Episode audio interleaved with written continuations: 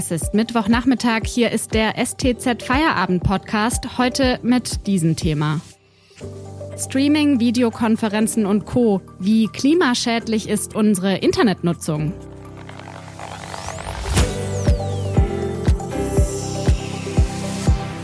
Am Mikrofon ist Hanna Spanhel. Hallo. Das Streamen von Filmen oder Videos wird immer beliebter. Gerade in der Corona-Krise sind die Abozahlen von Anbietern wie Netflix oder Amazon Prime noch einmal ziemlich gewachsen. Auch viele andere Anwendungen laufen inzwischen komplett digital, zum Beispiel Videokonferenzen. Das heißt aber auch, dass der Datenverkehr weltweit immer weiter anwächst und damit auch die Menge an Energie, die für all diese Prozesse notwendig ist. Wie stark diese Entwicklung inzwischen zum Klimawandel beiträgt und wie die Internetnutzung umweltfreundlicher werden kann, das bespreche ich jetzt mit meinem Kollegen Werner Ludwig, Wissenschaftsredakteur bei der Stuttgarter Zeitung. Hallo Werner. Hallo. Werner, vielleicht kannst du zu Beginn ja mal erklären, wodurch eigentlich beim Videostreaming und anderen digitalen Anwendungen überhaupt Treibhausgasemissionen entstehen. Ja, das sind mehrere Bereiche. Also zunächst fangen wir mal an im Rechenzentrum. Also dort stehen ja die Server, auf denen die Inhalte, also zum Beispiel Videodateien, gespeichert sind, sodass sie ständig verfügbar sind für die Nutzer. Um größere Regionen zu versorgen, brauchen wir auch dann eben mehrere Rechenzentren. Das wäre eben die erste Quelle von Emissionen. Dann kommt die Datenübertragung. Da müssen eben die Daten über die Netze ja zum Endverbraucher kommen. Und auch der Betrieb dieser Netze benötigt Energie und verursacht deshalb dann Emissionen.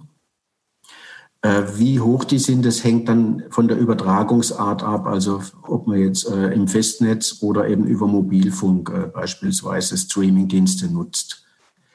Der dritte Bereich, das wären dann die Endgeräte, also bei uns zu Hause oder auch unterwegs. Da macht es eben einen großen Unterschied, ob man jetzt ein Video auf einem kleinen Mobilgerät anschaut, ein Tablet oder so, oder auf einem super Breitbildfernseher jetzt im Wohnzimmer, der halt doch erheblich mehr Strom verbraucht. Und wenn man will, kann man noch einen vierten Punkt natürlich dazu nehmen. Dann wird auch gemacht in manchen Bilanzen, dass man eben auch die Emissionen für die Herstellung dieser Endgeräte mit einbezieht. Gleiches kann man natürlich auch machen jetzt bei Rechenzentren oder IT-Infrastruktur. Auch die Sachen oder die Technik muss ja auch erstmal produziert werden, was natürlich auch Emissionen verursacht.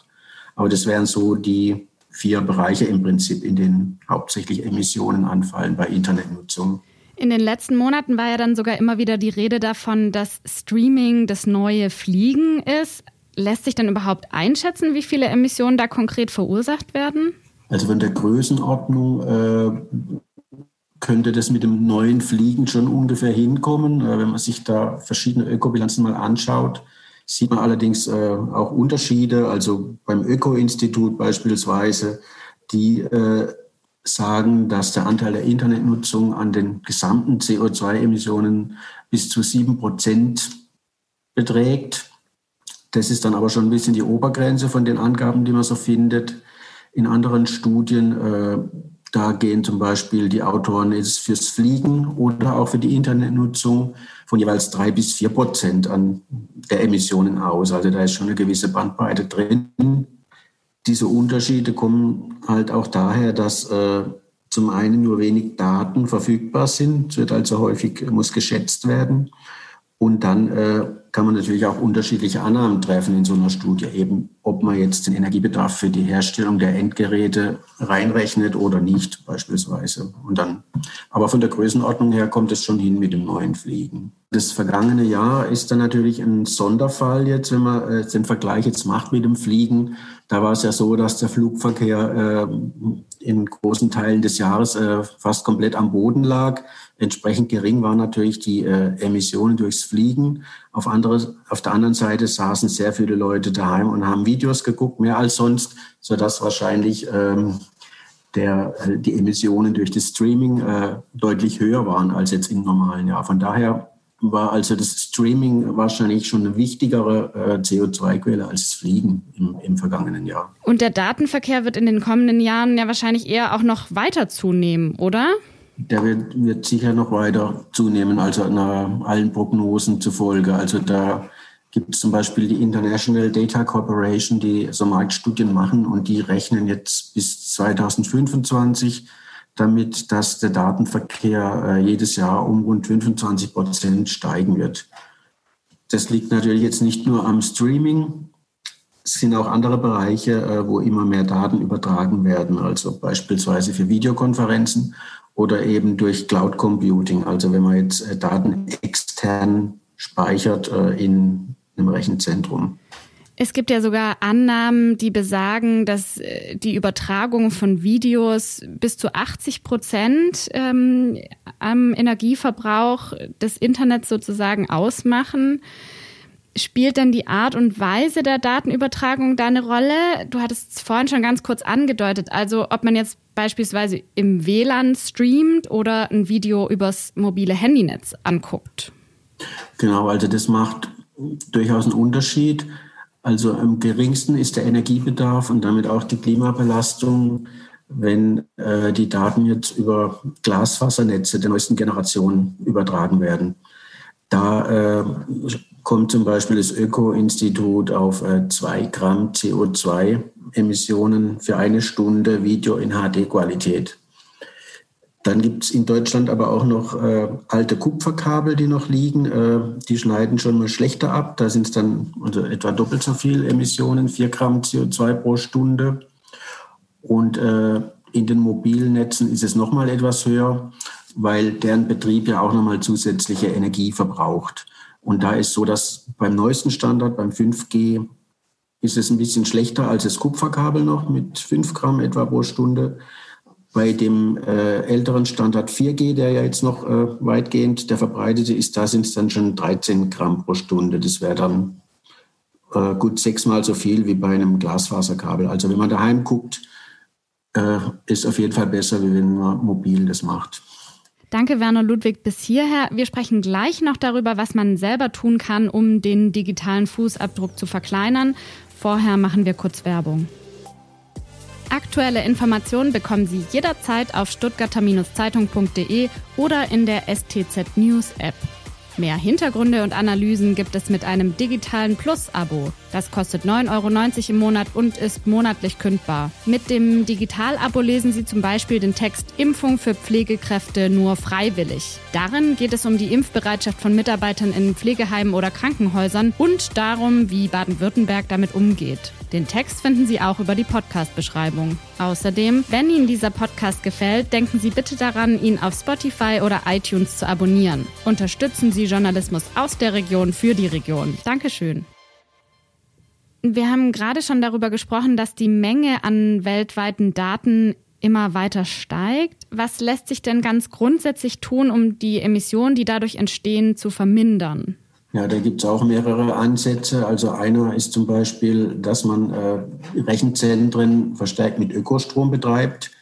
Also wenn die ganzen Rechner dort ausschließlich mit Ökostrom laufen, verursacht der Betrieb sogar praktisch keine Emissionen mehr. Und der Anteil von Ökostrom, der steigt ja in Deutschland, aber auch weltweit.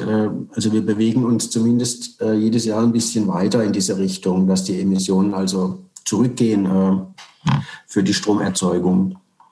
Das wäre ein Punkt. Eine weitere Möglichkeit ist, dass man die Abwärme, die ja doch erheblich ist, von so einem Rechenzentrum nutzbar macht, beispielsweise zum Heizen. Ein weiterer Punkt sind auch technische Innovationen, die Effizienz jetzt verbessern, dass man also für eine bestimmte Datenmenge weniger Energie braucht als bisher. Das heißt, es ist schon ganz schön viel passiert in Sachen Energieeffizienz in den letzten Jahren.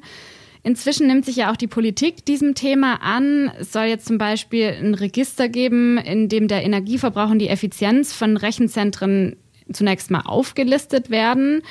Das soll dann aber erstmal freiwillig sein. Viele Experten sind deshalb eher skeptisch, ob es da von Seiten der großen Rechenzentren und Anbieter so schnell Veränderungen geben wird. Die Frage ist deswegen vielleicht auch, kann man denn als Nutzerin oder als Nutzer irgendwas tun, um sozusagen den eigenen digitalen Fußabdruck zu verkleinern?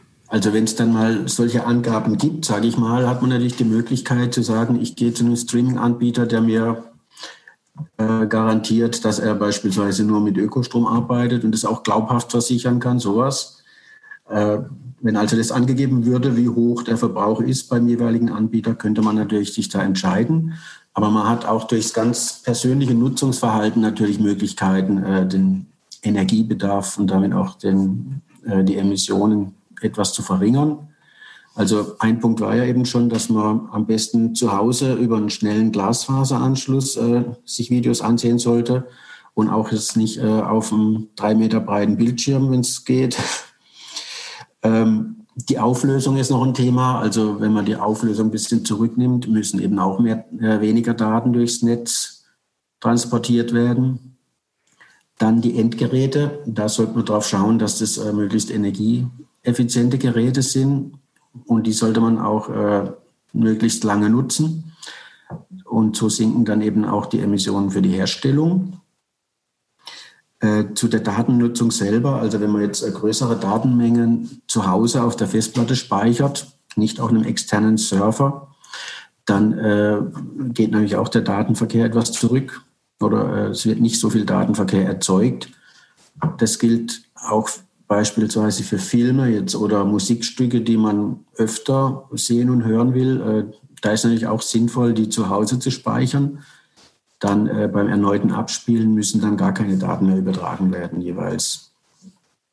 Und klar ist natürlich auch, wer jetzt jeden Tag stundenlang Netflix guckt, belastet das Klima natürlich stärker als jemand, der sich dort eben ausgesuchte Filme ansieht und dann das Gerät auch mal wieder abschaltet. Das gilt generell. Auch in dem Fall bedeutet also weniger Nutzung auch einen kleineren Fußabdruck. Vielen Dank, Werner, für diese Einschätzungen. Werner Ludwig ist Wissenschaftsredakteur bei der Stuttgarter Zeitung. Den Podcast hören Sie morgen wieder, wenn Sie mögen. Ihnen jetzt einen schönen Feierabend. Tschüss und machen Sie es gut.